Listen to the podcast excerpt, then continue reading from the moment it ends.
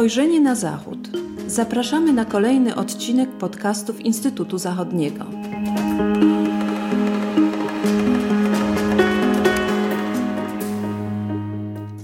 Dzień dobry, z tej strony Patrycja Teper. E, witam Państwa w kolejnym odcinku podcastów Instytutu Zachodniego. W niedzielę 9 października odbyły się w Austrii wybory prezydenckie być może nieco na uboczu innych wydarzeń globalnych, tym bardziej, że wygrał je ponownie Aleksander van der Bellen, 78-letni polityk wywodzący się z Zielonych. Został wybrany na kolejną sześcioletnią kadencję już w pierwszej turze, uzyskując dużą przewagę 54,6% głosów. Oczekuje się nawet, że ten wynik może zostać e, poprawiony po podliczeniu głosów korespondencyjnych, których w Austrii może być całkiem sporo. Ale więcej o wyborach prezydenckich w Austrii opowie nam analityk Instytutu Zachodniego, dr Piotr Andrzejewski. Cześć Piotrze. E, cześć, dzień dobry Państwu. Zanim, zanim przejdę do opisu tego, kim jest wybrany drugą kadencję Aleksander van der Bellen, chciałbym opisać y, pokrótce sam urząd prezydencki w Austrii. Jest on troszeczkę inny od niemieckiego i inny od polskiego. Znaczy, austriacki prezydent może więcej niż niemiecki, ale może odrobinę mniej niż polski, ponieważ nie dysponuje prawem weta. Znaczy, może odmówić podpisu y, danej ustawy, co wydarzyło się tylko raz w historii y, powojennej Republiki Austrii. Jeżeli istnieją zasadnicze i poważne wątpliwości co do konstytucyjności danej ustawy, y, ale tak jak widać na przykładzie tego jednego, y, jednej odmowy podpisania dokumentu dokonanej przez prezydenta Heinza Fischera, nie jest to stosowane zbyt często.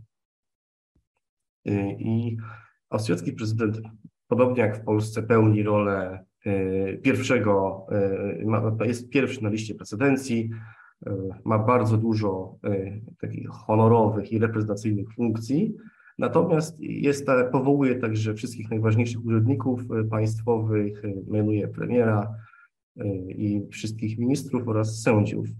I co jest ciekawe, i to jest też różnica z polskim systemem, austriacki prezydent może także ministrów odwołać wbrew ich woli. Co wydarzyło się także tylko raz i to właśnie za e, kadencji e, Aleksandra van der Belena, który na prośbę kanclerza Sebastiana Kurza odwołał ministra spraw wewnętrznych Herberta Kickla z partii FPÖ, z Wolnościowej Partii Austrii, koalicjanta ówczesnego rządu i jednocześnie odmówił e, powołania następcy Petera Goldgrubera, także z tej partii. Więc to był ciekawy precedens, ustanowił Aleksander van den Bellen, odwołania ministra wbrew jego woli i wbrew, wbrew i bez poddania się do dymisji danego ministra. To bardzo ciekawe, Piotr. I e, też ciekawe były wybory, prawda, w 2016 roku, kiedy doszło w Austrii do poważnych nieścisłości. Jakbyś mógł nam jeszcze pokrótce opowiedzieć, co się wtedy działo e, i jaką e, rolę w tym wszystkim odegrał Clay? Tak, kleista sprawa. Otóż Aleksander van der Bellen nie uzyskałby tak dobrego wyniku wyborczego w tych wyborach z ostatniej niedzieli, gdyby nie E, ten pierwszy, najważniejszy sukces w 2016 roku, który udał się o włos. E, tamte wybory było tyle ciekawe, e, że różnica głosów, różnica głosów między dwoma kandydatami, Aleksandrem van der Bellenem oraz Norbertem Hoferem z wspomnianej już Wolnościowej Partii Austrii, FPY, wynosiła zaledwie 30 tysięcy głosów. Jednakże okazało się, że klej użyty w kopertach y, do, do głosowania korespondencyjnego, które w Austrii jest bardzo popularne, jest to jeden z najbardziej popularnych środków głosowania, przynajmniej jeżeli się spojrzy na średnią europejską, ponieważ od 7 do 12% y, populacji Austrii głosuje właśnie korespondencyjnie. I okazało się, że ten klej był zbyt słaby i co doprowadziło do otwierania się kopert przed podliczeniem, co mogło rodzić, y, rodziło poważne obawy do możliwości odmiany głosu albo ingerowania w głosy. I austriacki Trybunał Konstytucyjny nakazał powtórzenie drugiej tury wyborów prezydenckich, w której także zwyciężył Aleksander van der Bellen, tym razem już troszeczkę większą, e, z większą różnicą głosów i przez lata był, ten wynik był oczywiście kontestowany przez głównego konkurenta i przez partię FPÖ. Niemniej jednak tamten sukces no, stanowił podłoże tego drugiego sukcesu, tym razem już bezapelacyjnie Aleksander van der Bellen zdominował, wygrywając w pierwszej turze. Ten wynik już jest trochę wyższy teraz, bo część tych głosów korespondencyjnych została podliczona i wynosi 56,7 na, na dzisiaj, na, kiedy to nagrywamy, czyli w piątek 14 października. E, no właśnie, a jak przebiegała w ogóle kampania w tym roku? E, czy wyborze van der Belena sprzyjała sytuacja na świecie i chęć kontynuowania znanej polityki i takiej stabilności? Czy to miało wpływ na wybór, reelekcję ponownie prezydenta? Jak to oceniasz? E, wydaje się, że w Twoim pytaniu jest zawarty już clue odpowiedzi, ponieważ van der Bellen jako osoba stateczna o bardzo wysokiej kulturze osobistej i bardzo takim spokojnym i dostojnym sposobie sprawowania władzy y, jest ostoją y, dla austriackiego społeczeństwa, taką ostoją i punktem, punktem zaczepienia w niepewnych czasach. Przy czym, tak jeżeli dla większości kontynentu ten czas niepewności zaczął się wraz z pandemią, a potem został kolejny rozdział otwarty rosyjską inwazją na Ukrainę, tak w Austrii ten czas niestabilności zaczął się jeszcze wcześniej, bo w 2019 roku, kiedy doszło do ujawnienia, e, ujawnienia kontaktów, e, kontaktów wicekanclerza Heinza Christiana Strache z partii FPÖ, z Wolnościowej Partii Austrii, z rosyjskimi oligarchami, próbami przejęcia części rynku medialnego. Potem nastąpiła, nastąpił rozpad koalicji, E, wybory, jedne, nastąpiły wybory, e, Kurz powołał rząd koalicyjny z Zielonymi. Potem nastąpił z kolei upadek samego kanclerza Sebastiana Kurza i Van der Bellen odegrał w tym wszystkim rolę stabilizującą i pokazał się jako mąż stanu, utrzymując, utrzymując jako ten, ten podzielony politycznie kraj w pewnej jedności. I za to e, austriacki elektorat nagrodził go, nagrodził go zwycięstwem w pierwszej turze, oczekując jakby kontynuacji tej stabilności. Mhm. E, a jak jacy w ogóle byli rywale e, prezydenta w, w, tej, w tych wyborach? To jest bardzo ciekawe, ponieważ tak jak wspominałem wcześniej, w 2016 roku o włos doszło do zwycięstwa kandydata skrajnie prawicowej partii FPÖ, populistycznej skrajnie prawicowej partii FPÖ, co właśnie pokazywało bardzo silny podział e, w austriackim społeczeństwie. Natomiast ten kapitał, który zgromadził popularny Norbert Hofer, został całkowicie roztrwoniony e, przez, e, przez wolnościowców, przez Wolnościową Partię Austrii. Partia pogrążyła się w kryzysie, w kryzysie wiarygodności.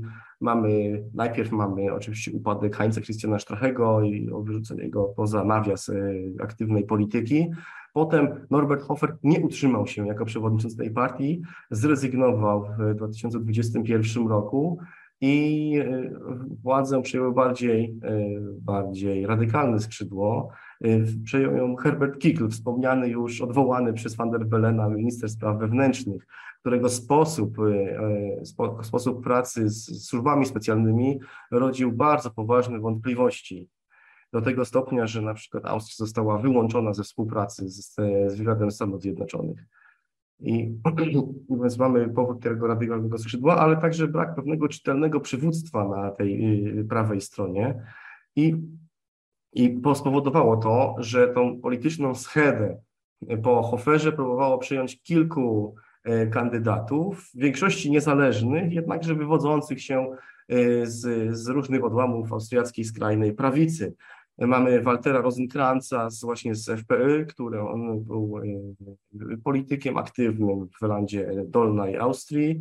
Mamy Geralda Grosza, który działał w BC, to była taka partia istniejąca przez kilka lat po, e, w, w, w czasach jeszcze takiego znanego polityka Jerga Haidera. E, no i mamy, mamy też osoby niezwiązane wcześniej z polityką, takie jak dziennikarz Cecilio Valentin, czy muzyki komik Dominik Wlazny, który posługuje się e, pseudonimem Marco Pogo. E, I ten, ten elektorat, który wtedy w, prawie w, połowie głosował na Hofera, no teraz podzielił się. Rosenkrantz zdobył tylko 19% głosów, więc jest to spadek praktycznie o 30%. Reszta została rozszarpana właśnie albo przez kandydatów niezależnych, albo przez kandydatów związanych z, ze skrajną prawicą. Jest ich aż trzech. Mamy Rozenkranca, wspomnianego Geralda Grosza, ale warto też wymienić pojawienie się na scenie Michela Brunera, z partii grupowania, które wybiło się w czasie pandemii w wyborach regionalnych i krytykujące ograniczenia, ograniczenia pandemiczne i ograniczenia nakładane na przedsiębiorców. Także ta yy, Podobnie jak w Polsce w latach 90. w Austrii prawica zaczęła się rozmnażać przez podział. Tak? Pojawiają się coraz kolejne twory, czy to w konkretnych landach regionalnie, czy to w postaci y, charyzmatycznych, y, charyzmatycznych polityków, którzy próbują coś ugrać dla siebie. Bo nie mam wątpliwości, że zarówno Tassilio Valentin, jak i komik y, Dominik Wlazny który swoją drogą ledwo, rzutem na taśmę mógł brać udział w tych wyborach, bo od, należy mieć, tak jak podobnie jak w Polsce, 35 lat ukończone. Wziął to y, Dominik Własny jest najmłodszym kandydatem w historii, bo właśnie ma 30 tyle lat, y, tak, taki wiek osiągnął. I jestem pewien, że oboje będą próbowali wykorzystać, e, wykorzystać tę popularność zdobytą w kampanii, oboje dostali po 8% głosów, do startu w wyborach parlamentarnych i próby dostania się, e, próby uzyskania mandatu do austriackiego parlamentu. Dominik Blazny to, e, jak rozumiem, reprezentant partii piwa, tak? Austriackiej. Dokładnie, dokładnie. To jest, oczywiście to nie jest żadna wielka struktura ani partia z prawdziwego zdarzenia. To jest bardziej taki happening e, polityczny e, partia piwa. Natomiast o ile przez partia została założona chyba w 2014 roku jako właśnie taka satyryczna, jako, jako ruch satyryczny, to trzeba przyznać, że Wlazny podczas kampanii prezydenckiej zmienił się nie do poznania.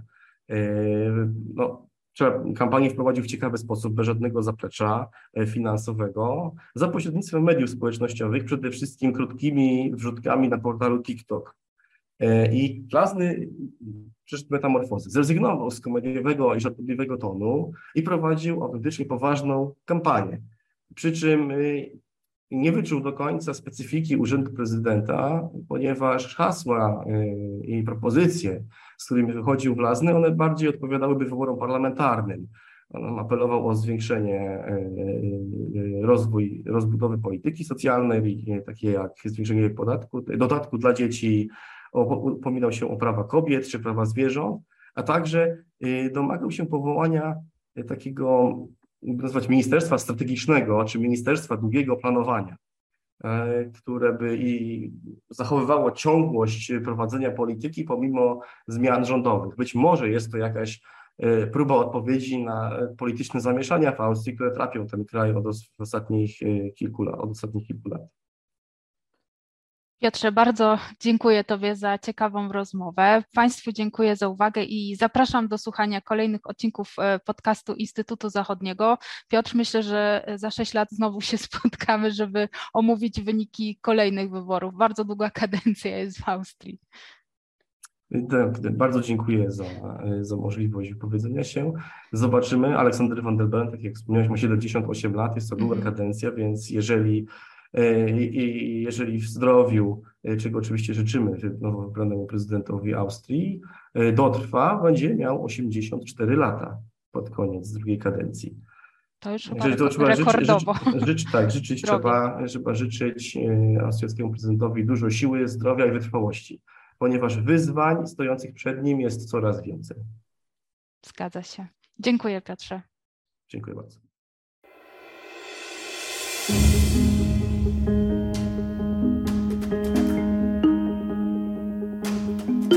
Spojrzenie na Zachód. Podcasty Instytutu Zachodniego. Podcasty Instytutu Zachodniego dostępne są na platformach Spotify, SoundCloud i Apple Podcasts oraz na portalu YouTube. Zapraszamy do subskrypcji. Dzięki niej będą Państwo na bieżąco z wszystkimi naszymi nagraniami. Do usłyszenia.